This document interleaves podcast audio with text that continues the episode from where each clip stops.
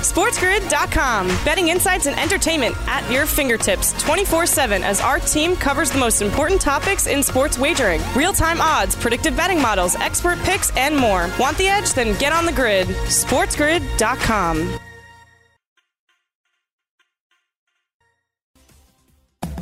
Listening to Scott Wetzel will give you a bad taste in your mouth. You call these bagels? It's Bagels and Bad Beats with Scott Wetzel.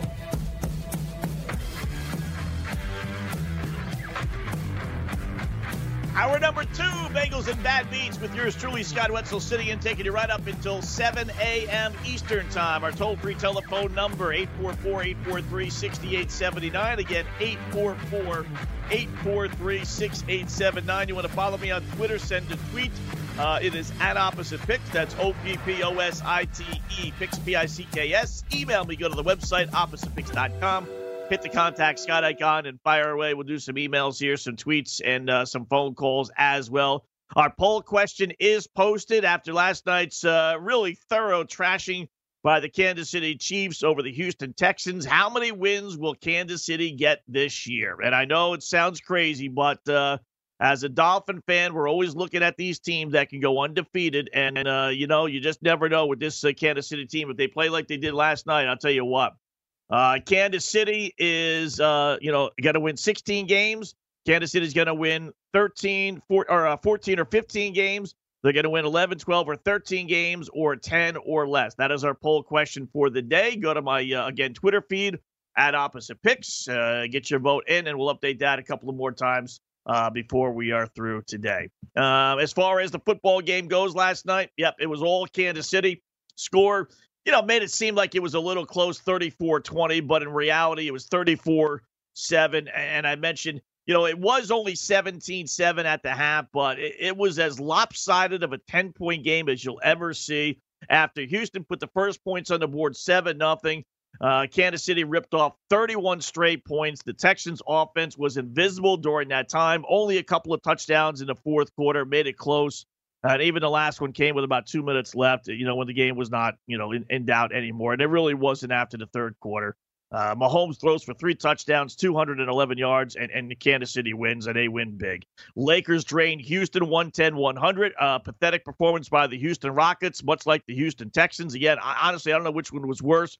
Pretty even. Uh, the Rockets were trailed by double digits the whole way. They just didn't show up. And, and for all intents and purposes, to me, an elimination game, and they don't show. And that's why the Houston Rockets have just never been for players. They just, and Dallas beat Vegas in overtime last night. Nice job by the Stars, taking a 2 1 series. Bagels and bad beats on a Friday morning. God bless.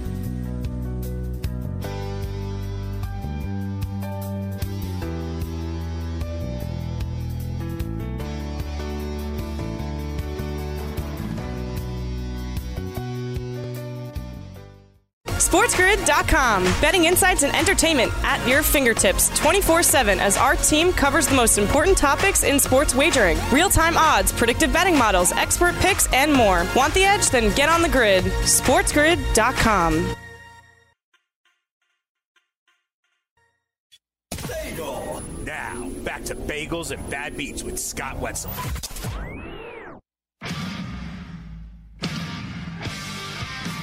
You've got this first round draft choice coming out of the backfield, and then you just saw Demarcus Robinson do his thing. And a very good offensive line. Second down and three. Big hole. Edwards Helaire will take it to the end zone.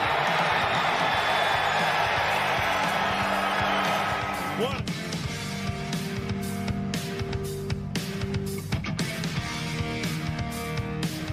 NBC with the call last night as Kansas City knocks off the Houston Texans 34 20. Uh, really behind uh, Clyde Edwards Helaire and Pat Mahomes. Uh, Scott Wetzel sitting in, taking you right up until 7 a.m. Eastern Time, Bagels and Bad Beats on this uh, Friday morning. Uh, Clyde Edwards Helaire, the rookie out of LSU, runs for 138 yards and uh, 25 carries. You know, maybe that's even a, a, better indication of how big a role this guy will play in this Kansas City offense. They they ran the football a lot last night. Mahomes only threw uh, for 32 uh, attempts. It, you know, it's not like they wanted to get into this shootout with the Houston Texans. You know, uh, Deshaun Watson only threw 32 times. That's because he was coming off the football field, a lot of three and outs. Uh, but you know, Kansas City, on the other hand, they, they were running the ball, 138 yards, 166 as a team, and Helaire led the way. If you're sitting on a uh, you know uh, Edwards Helaire Rookie of the Year ticket, you know, not not bad, not, not a bad little thing because he's going to get an opportunity to be the star and at the Chiefs' backfield. Mahomes goes 24 of 32 for 211, but did have three touchdown passes, sacked one time. Helaire again, 138. Sammy Watkins uh, had a nice night, seven receptions for 82 for you fantasy geeks with one touchdown. Travis Kelce, six receptions for 50 with a TD. Tyreek Hill, five for 46 with that third touchdown pass. Over on Houston side, David Johnson, listen, not bad. He had 77 yards rushing on 11 carries. You take that, that's seven yards a pop, had one touchdown, but they just couldn't get anything going that uh, that offense. You know, and people are going to point to DeAndre Hopkins not being there. I get that, but boy, just just lethargic play, just from the outset, lethargic play. And I know they did take a seven nothing lead, and everything looked great after the Texans, you know, first two drives, but after that, they're just invisible. And it just, I don't know what it was, but Will Fuller had eight receptions for 112 yards. Uh, Jordan Akins, two receptions, including a TD for 39. Uh, Randall Cobb, two for 23. Brandin Cooks did play, had the hamstring injury. Don't know how much that affected him, but he only had two receptions for 20 yards. And uh, Darren Fells, two receptions for 19. Defensively, another invisible performance from J.J. Watt, who had uh, three tackles last night and uh, no sacks. Boy, there is no more overrated defensive player, I think, this side of Jadeveon Clowney than J.J. Watt. I mean, he just, listen, not off the field stuff. I'm not knocking him because he's done a lot of great things, charities. And I'm just talking about J.J. Watt, the football player. He's always getting hurt, and he's just invisible every single. See, this is why I don't pay a defensive end. Why? Because you could take a defensive end out of the equation. I, I don't care how good you are. You could wrap up J.J. Watt and uh, Von Miller and Bradley Chubb and put them all in, the Jadeveon Clowney and put them all in one body and be the greatest thing since the history of football. And if I'm an offensive coordinator of a high school team, I know how to adjust to that. I know, you know, whether he's on the left or the right. Listen, if uh, JJ Watt's on the right, we're going left. It's as simple as that. Go ahead. You know, show me the defensive end that's uh, the right defensive end that's going to make a tackle on a, on a running play that's going to the left. Not going to happen. It's just not. And that's why you don't, to me, that's why you don't go gaga over defensive ends. Even defensive tackles who are just basically being paid to be fat and take up two, you know, offensive linemen, even those guys can make plays because they're closer to the line to, to the ball carrier than the right or left defensive end. In linebackers, you can't really adjust because he can kind of, you know, spread the field out a little bit. It's the defensive end. I get it. That's the pressure point. They get the sacks. But he's invisible all the time, just all of the time. You know, as Kansas City is going up and down the field, he's not even being talked about. He's just, and it's every single big time game with this guy. I don't know what it is that makes America love J.J. Watt as a football player. Off the field, I get it. We're talking about on the field. I, I just, I don't see it. I, I can't think of one Houston Texans game, big time game, that I've watched, and I've watched them all, whether it's playoffs or whether it's games against the Colts or whatever the case may be, I honestly, I cannot think of one in which I'm coming out of that game saying, wow, JJ Watt had a great game. He was all over the field. He was making tackles. He was getting sacks. You know, he was disrupting play. You, you just don't get it with him. You, you just don't. And yet we want to make this guy out to be the greatest thing in the world. Uh, three lousy tackles last night. No sacks. You know, no pressures. You know, where was he on all these plays? I, I just very frustrating. If you're a Houston Texans fan, very, very frustrating. So if this is what you're going to get out of Houston, that 57 to 1 ticket that we're holding on to with the Texans winning the Super Bowl, or plus 160 ticket of them making the playoffs. And I, I understand now kind of why they're plus 160 to make the playoffs and why they're 57 to 1. Boy, that team was awful last night. Just absolutely awful. Bill O'Brien's just lost. He, he's just lost on the sidelines. And how about Andy Reid on the sidelines last night? It's funny. You know, the, the, the, the hypocrisy of all this stuff with the uh, the coronavirus. So, you know, you got how many players? 55, uh, 60 players, uh, you know, when everything is said and done on the Kansas City sideline. You got the 55, 60 players on the Houston sideline. No one's wearing masks. No one's wearing the face guard. You know, nothing. It's football. You, you can't, right? You know, how many other lines people are over there? And then there's the there, there's uh, uh, Andy Reid with this goofy welder's shield on. I mean, it's like Andy. I mean, come come on, brother. I mean, this thing look, and he was getting trashed on Twitter, and rightfully so. You know, funny wise. Um, you know, you can be protective, I get it, but it just seems weird that you have, you know, 150 other people between, you know, players and officials and uh, lines people and, and everything else, uh, yard marker holders, and no one else is wearing really anything. And there's Andy Reid with this welder's mask on that makes him look like a goofball. So, um, yeah, God bless him. Uh, you know what? He's he's happy. He won a Super Bowl last year. He's got the world by his balls. You know, good for Andy. Go ahead. You protect yourself, Andy. You'll be the only one. You'll be the last one standing. Way to go, brother. You know what? Let everyone else laugh at you. No problem. You know what? You'll be the last. Yeah, as the saying goes, you'll get the last laugh. So uh, kudos to, to Andy Reid last night. Uh, Lakers beat the Houston Rockets 110 100. You know, the Rockets are done. Put a fork in them. Down three games to one. Mike D'Antoni uses his only challenge in the first quarter. We talked about that in the first half. LeBron goes 16 points, 15 assists, uh, excuse me, uh, 15 rebounds, nine assists, so not quite the triple double. Uh, just you know, the 10 point differential did not really give you a, the true indication of how the Lakers dominated this game. Lakers outscored Houston 19 2 on fast break points. And while I don't put a lot of credence into that in a lot of games, this one I do because Houston wants to run up and down the court, and yet they only scored two fast break points, and that came in the final minutes of the game. Uh, 17 3 second chance points by the Lakers, uh, and, and maybe even a bigger thing 52 to 26, double rebounding edge for the LA Lakers. Uh, they led this one from start to finish. Uh, and only it just it took their foot off the pedal late in the game, allowed Houston. They did cut it to five. I, I will tell you that. And the biggest bucket of the game, Alex Caruso. You know, LeBron James trying to go one on one. You know, typical LeBron. Lakers are up 105 100 with 30 plus seconds left. He tries to go one on one. He was stopped by a guy by a guy who's you know six inches smaller than him. He kicks it out to Caruso, who's standing in the right corner, and he buries the three as the shot clock goes off with 35 seconds left. Pushed the Laker lead back to eight, and that was it. So that was your big Alex stinking Caruso, not LeBron, not Anthony Davis, not Kyle Kuzma, not Rondo. Alex Caruso, goofy looking white guy, hit the biggest three. That was the dagger, and the Lakers go on to win it by 10, 110, 100. Serena, uh, Dallas beat Vegas last night 3 2 in overtime. They get the game winning goal by uh, a, a game winning goal with 31 seconds into the OT. So the Stars with a 2 1 series lead over the Vegas Golden Knights. Good job by them. And Serena lost yesterday. Wow. How about that? She won the first set, she dropped the next two. Serena is out. Djokovic is out. How about that, U.S. Open there? More come on up, Bagels with that.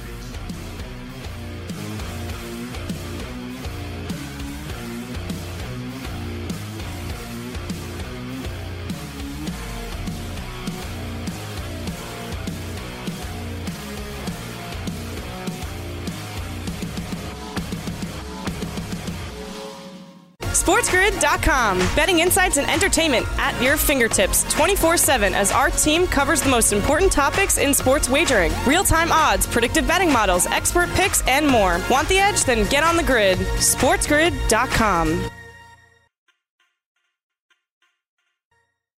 Bagel. Now, back to bagels and bad beats with Scott Wetzel.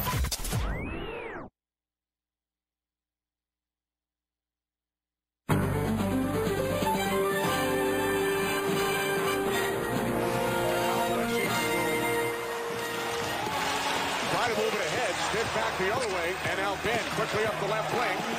Pass across for Radulov to the right circle, moves it and shoots. He scores! 31 seconds into overtime.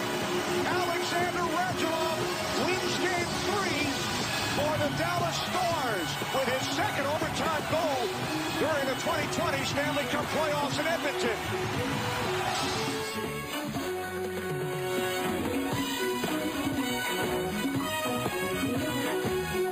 Kenny Albert, NBC Sports with the call there as Dallas does beat the Vegas 3 2 after blowing a late 2 1 lead. and they win in overtime just 31 seconds in with Radulov getting the game winner and a little wrist shot as he was breaking in one on none uh, down the right side of the ice. Bagels and Bad Beats on a uh, uh, Friday morning. I was going to say Thursday there. 844 843 6879. Again, 844 843 6879. Send a tweet at opposite picks. That's O P P O S I T E picks, P I C K S. As a number of guys have done, our poll question is out. You know, Kansas City, the Chiefs winning last night. How many regular season games will KC win this season? So far, 11 to 13 games, uh, leading the way by a pretty good margin. 67%, 67.7 to be exact. So 68% saying uh, they'll win between 11 and 13. Uh, 24% between uh, 14 and 15. Only 6% think that Chiefs are going to go undefeated, which is interesting and then uh, less than 2% say 10 games or less. Yeah, I'd be hard pressed to see this team lose six times, you know, barring injury, which is always thrown in there. But uh, if, if, everyone stays healthy, i.e., Pat Mahomes, uh, to think this team is going to lose six, I don't know who actually voted for that, but uh, people did, a couple of it anyway. So I, am guessing slash hoping that it's, you know, 14, 15. I, I don't even know, you know, are they going to lose three times? I, I told you I ran down that schedule. Maybe you know, you never know. You know, they, they might take the foot off the pedal. You know, um, the division is not e- uh, not difficult. You know, I mean, who are they going to get challenged by? Uh, Tyrod Taylor and the Chargers. You know, Goofy Jon Gruden and the Raiders. Uh, the Denver Broncos with basically a rookie quarterback. I mean, so maybe Kansas City will have a two, three, four game lead and they'll kind of take their foot off the pedal. Maybe they're just going to get distracted somewhere aligned with being Super Bowl champs. I can understand them coming out playing like they did last night because you're all pumped up. It's beginning of the year. So, you know, I, I still have hope that they lose, you know, three, four, five times. So, but, you know, my biggest fear is them going undefeated as a Dolphin fan. Uh, CJ tweets it as a New Englander. I'm pulling for Andy Reid to beat Tampa Bay in the Super Bowl. I'll even buy a Kansas City shirt if that happens in the Super Bowl. Uh, Paul tweets in uh, Buffalo Bills Mafia will be tougher than you think, Scotty. I hope so, Paul, as I tweet it back to him.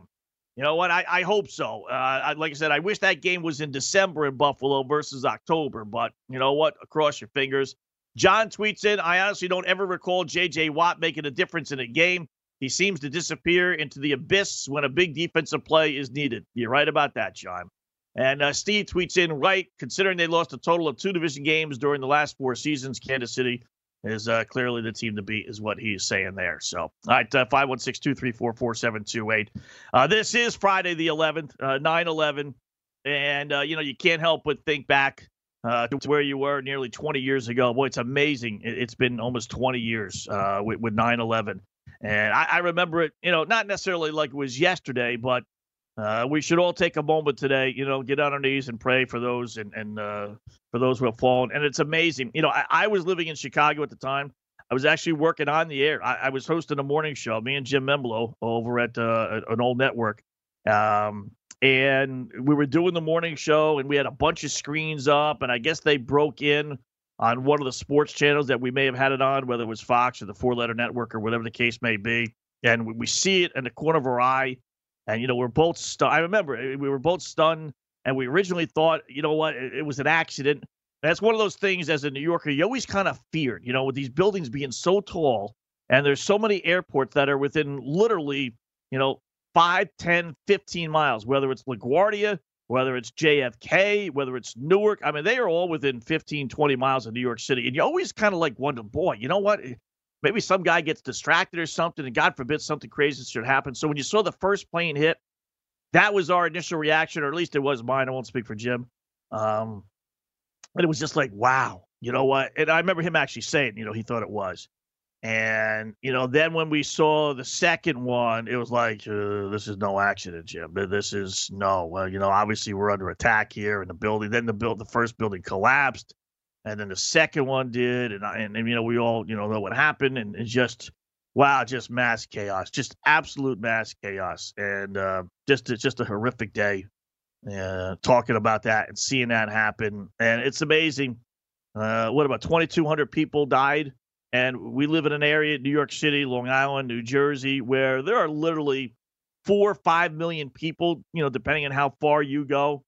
And out of, you know, 2,200 or people or so that died, it is tough to run into someone that didn't know someone who died in one of the two buildings.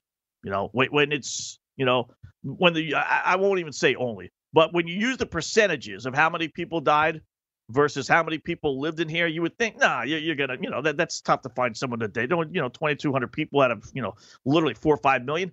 And I'm telling you, everybody, everybody. I, I knew I there was a high school guy that uh, I grew up with that that passed away in one of the buildings. I mean, it's just amazing how there were so many people because it was in the New York City. So you got Long Islanders that worked in the city, you got New York City guys that worked there, you got Jersey people that worked in the city. I mean, the you know the, the trade centers encompass so many people in this surrounding area. It's just it was it's difficult. It really is to to find someone that didn't know someone, wasn't related to someone, didn't grow up with someone. You know, maybe he's not friends like in my case now, but but, but grew up in high school. You know, 30 years ago.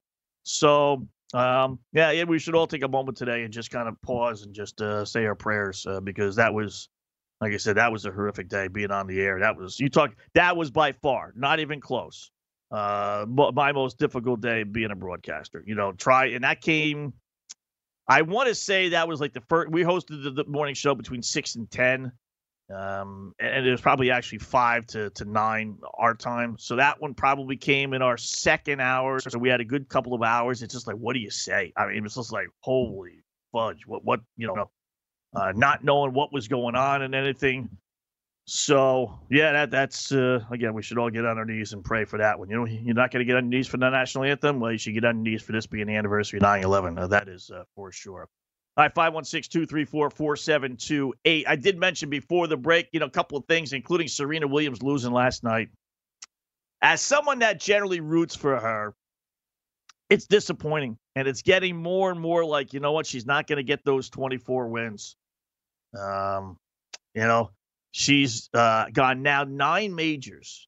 Not eight four four eight four three six eight seven nine. Yeah, what did I say? Uh, Chris is saying wrong phone number. Um, maybe I, I screwed up there, but eight four four eight four three six eight seven nine. My producer, but uh, she's now got nine straight majors without a win. Nine. She was up one set last night to, to Victoria Azarenka a girl she just uh, or a woman she just dominated just, just as absolutely dominated 10 and 0 in majors 18 and 4 career wise over victoria she's up 6-1 taking the first set and she drops the second set 3-6 and she lost the third set 3-6 as well that was it she was done and out and now it's nine straight majors without a win. Her last major came in 2017 at the Australian Open. I didn't think it was that many. You know, I knew it'd been a little while, but not two plus years. So she's trying to get at least one more to tie Margaret Court with 24 career Grand Slams. She has 23, obviously, and she hasn't won since the 2017 Australian Open. And unlike with the men, the women draw. There are a lot of young women players that are capable. Uh, good luck, you know. I I'll bet men tennis. I won't bet women. I mean, there's just too many good ones, and and they're so inconsistent. And and you know, the days of Serena dominating because she could just hit the ball harder than anyone else, which is, you know, generally on the women's side, that's what separates the good players from the great players and the good players from the mediocre players. It's whoever hits the ball the hardest.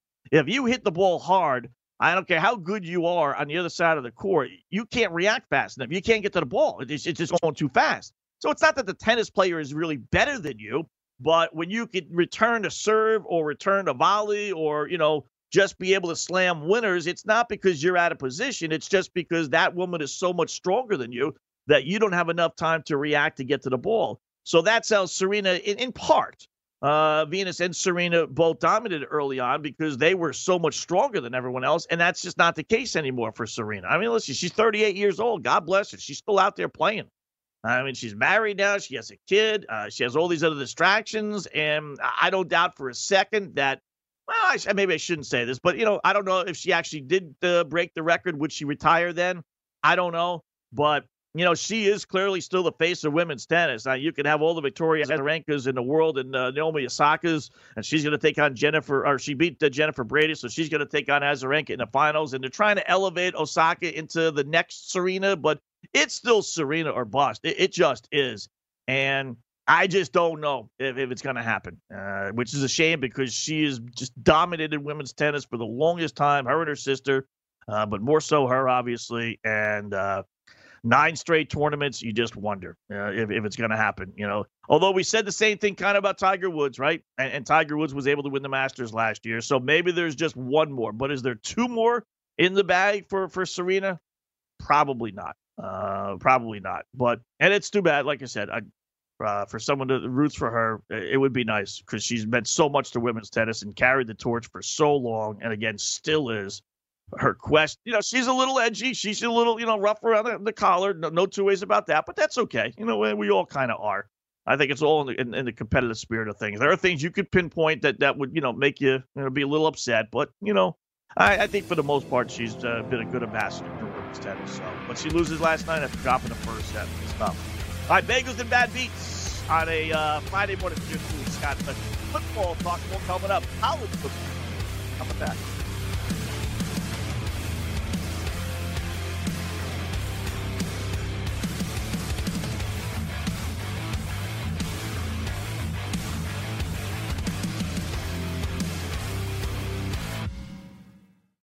SportsGrid.com. Betting insights and entertainment at your fingertips 24 7 as our team covers the most important topics in sports wagering real time odds, predictive betting models, expert picks, and more. Want the edge? Then get on the grid. SportsGrid.com.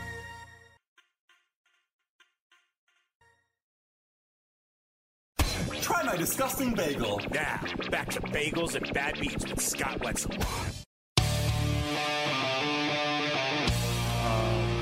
Likes doing push-ups.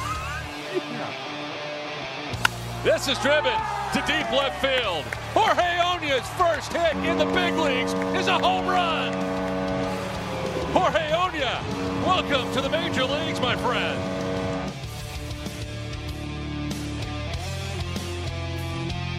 Padres Radio Network with the call. Bagels and Bad Beats on this uh, Friday morning. Good day for Major League Baseball, one of the gazillion sports that were in action last night at San Diego.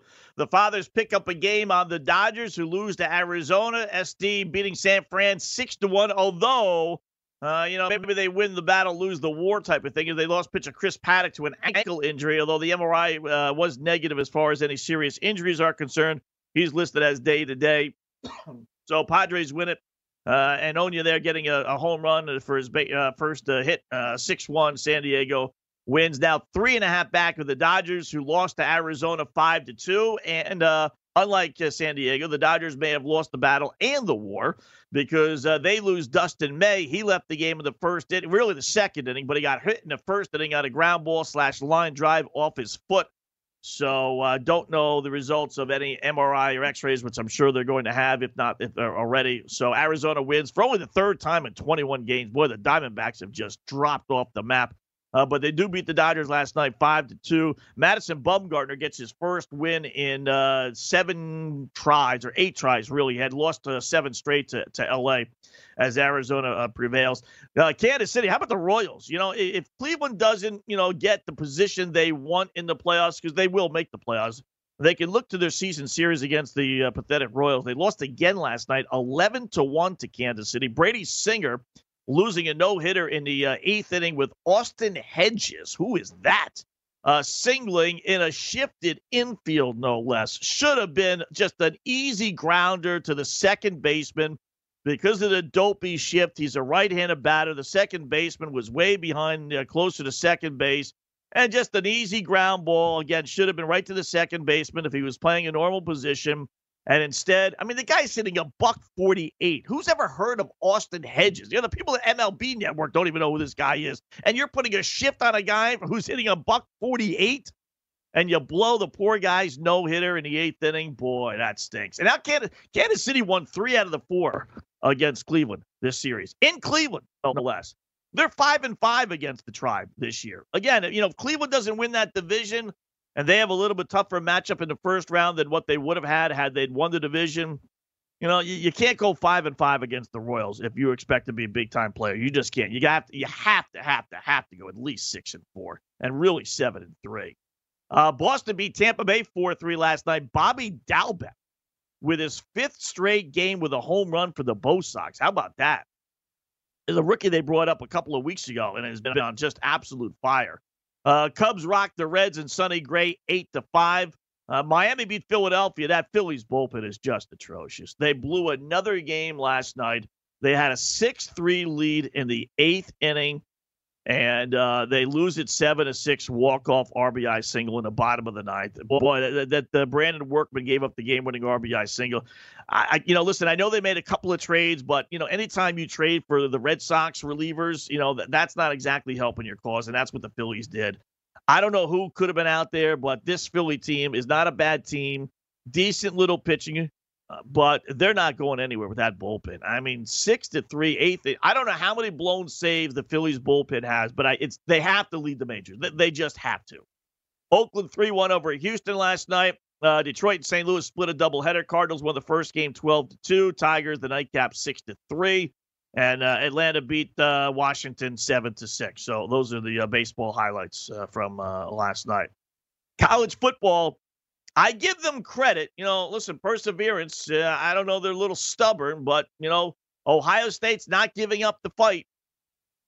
Big Ten has yet to officially announce that they're going to change its mind on postponing the season, the college football season, fall sports in general, but, you know, college football is what we care about.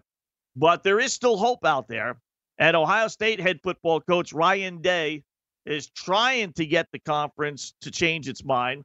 Now he's asking for the Big Ten medical subcommittee, how goofy is that, to maybe give them permission to start playing football in October. It's going to be tough it, it, on two fronts. One, it's going to be tough to get them to change their mind. But two, it's going to listen, if you can't deal with not playing football in July, I get it. August, I get it. But once other conferences are playing and once other schools are playing, and you see all the fun that they're having and all the people talking about college football and all these numbers that are being told about how the coronavirus is, dare I say it, fading away, it's difficult not to make the case that they should be playing football. I, mean, I, we talked about the numbers the other day about the NFL. They had 8,300 tests. Think about that for a second now. Uh, this is not the NBA and the NHL living in a quarantine bubble. They tested 8,300 plus football players and team officials, personnel members, and they had eight people, eight test positive. Now, these are people that are going home, they're driving around, they're going to their local supermarkets, they're going to their local banks, they're going to their local post offices. They're doing all the things that a normal person does. Again, it's not a bubble person. They're living their normal lives. And we're talking about not just one or two states. We're talking about 32 teams. So figure out how many states there are, what 20, 25 states. It's all around the country. All people all living their lives after they leave work. And yet they only had eight people out of 8,300 test positive for the virus. I don't know how that's possible. I, I really don't. I mean, the, the numbers are so conflicting.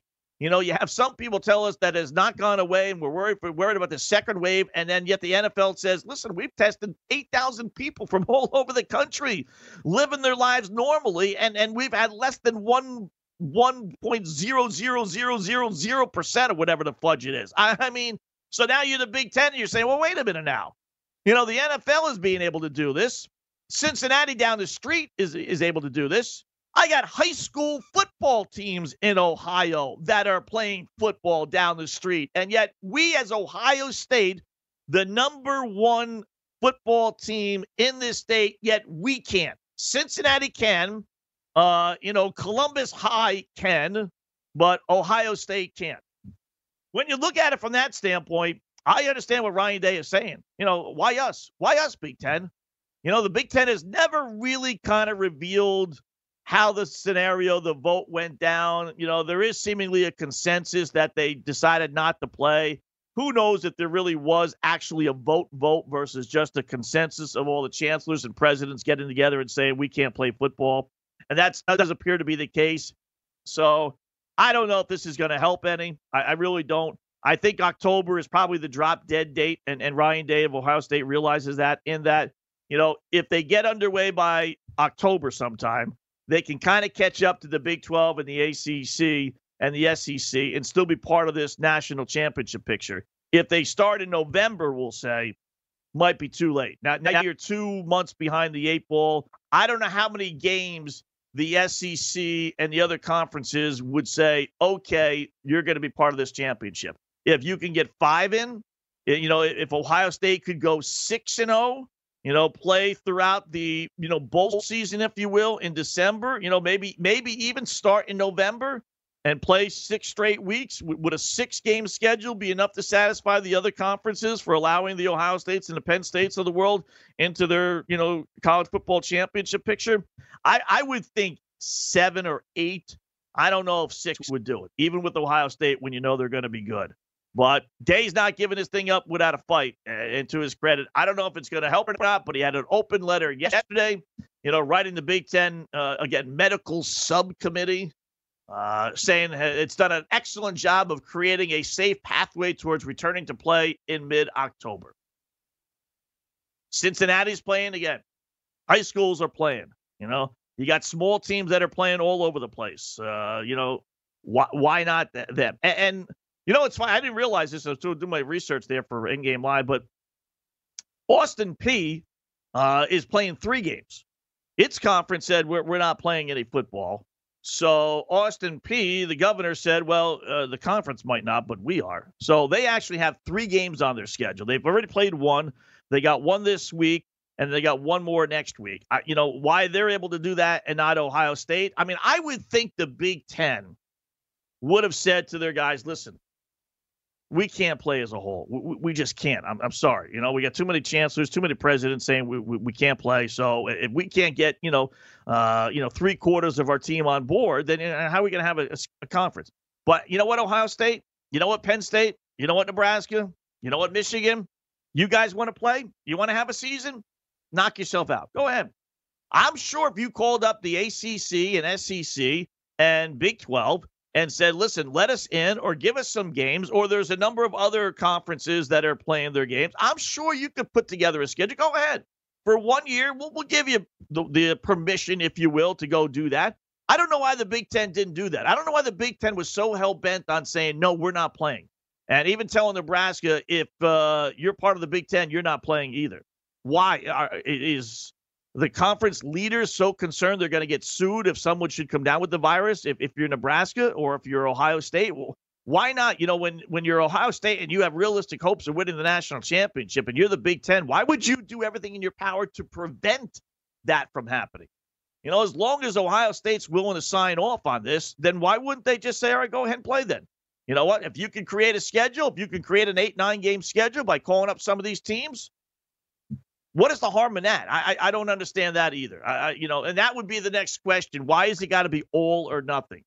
You know, you know Ohio State wants to play. You know Michigan has said they wanted to play. You know Nebraska wants to play. Uh, Penn State has come out. James Franklin, anyway, has said that you know he wants to play. So there's four teams right there. I'm sure you can get a couple of more. You know, unless it's the head coaches that are saying yes, yes, yes, yes, yes, and yet it's the presidents and chancellors behind the scenes that are saying no, no, no, no, no, no, no. You know, but if that was the case, you'd think somewhere along the line, the chancellors and presidents of these schools would go to these head coaches and just say, "Hey guys, just you know, shut up. All right, we're not playing. Uh, don't blame the Big Ten commissioner. It's me. I, I'm part of the no. You know, so you can yell and scream all you want, but you don't need to yell and scream at the Big Ten. Yell and scream to me because I'm telling you we're not playing. I'm the one that's voting no on this thing. It, it, a little bit more transparency with the Big Ten is needed. We know the coaches want to play. We get that. They want to justify their salary. They have all these kids.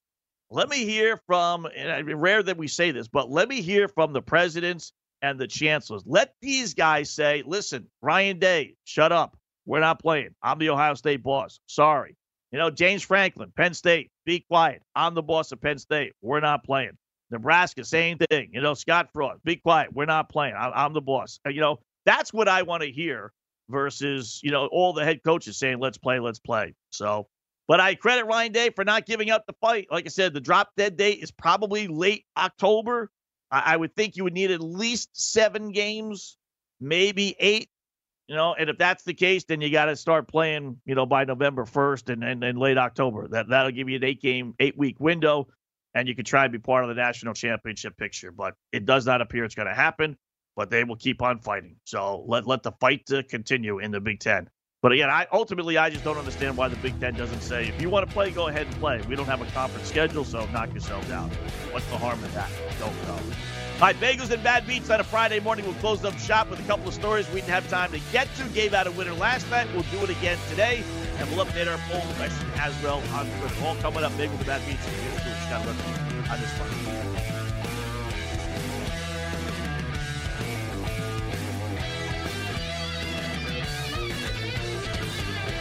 SportsGrid.com. Betting insights and entertainment at your fingertips 24 7 as our team covers the most important topics in sports wagering real time odds, predictive betting models, expert picks, and more. Want the edge? Then get on the grid. SportsGrid.com.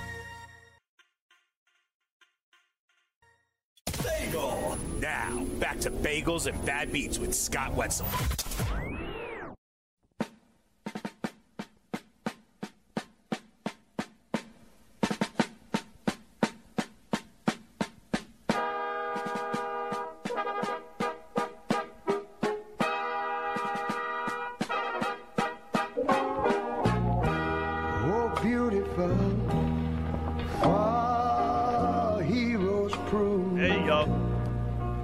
Deal to that song.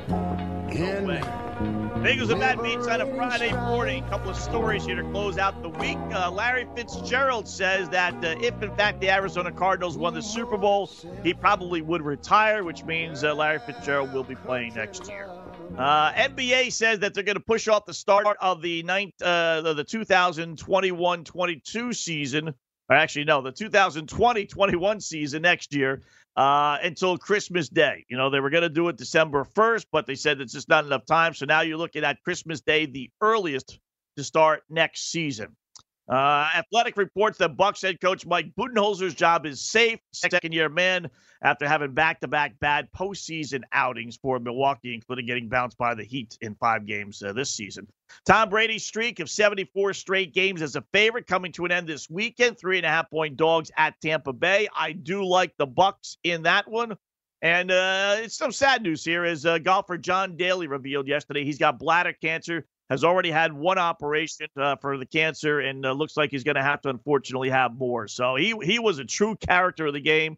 You know, when they have specials on who were characters of sports, not not even just golf, but just sports, it was John Daly. There was a point in time where where he was the man. People just loved him. And I think still do because he was just like the common man, drinking beer and smoking cigars on the golf course, a regular weekend hacker and he actually has two majors to his credit, which is a lot more than a lot of other so called prominent golfers. So uh, we wish John Daly well.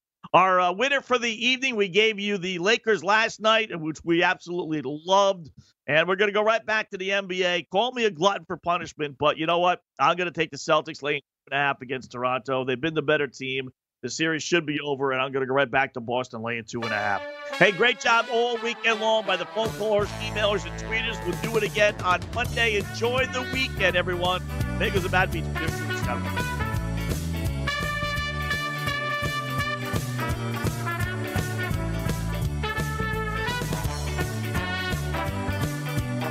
SportsGrid.com. Betting insights and entertainment at your fingertips 24 7 as our team covers the most important topics in sports wagering real time odds, predictive betting models, expert picks, and more. Want the edge? Then get on the grid. SportsGrid.com.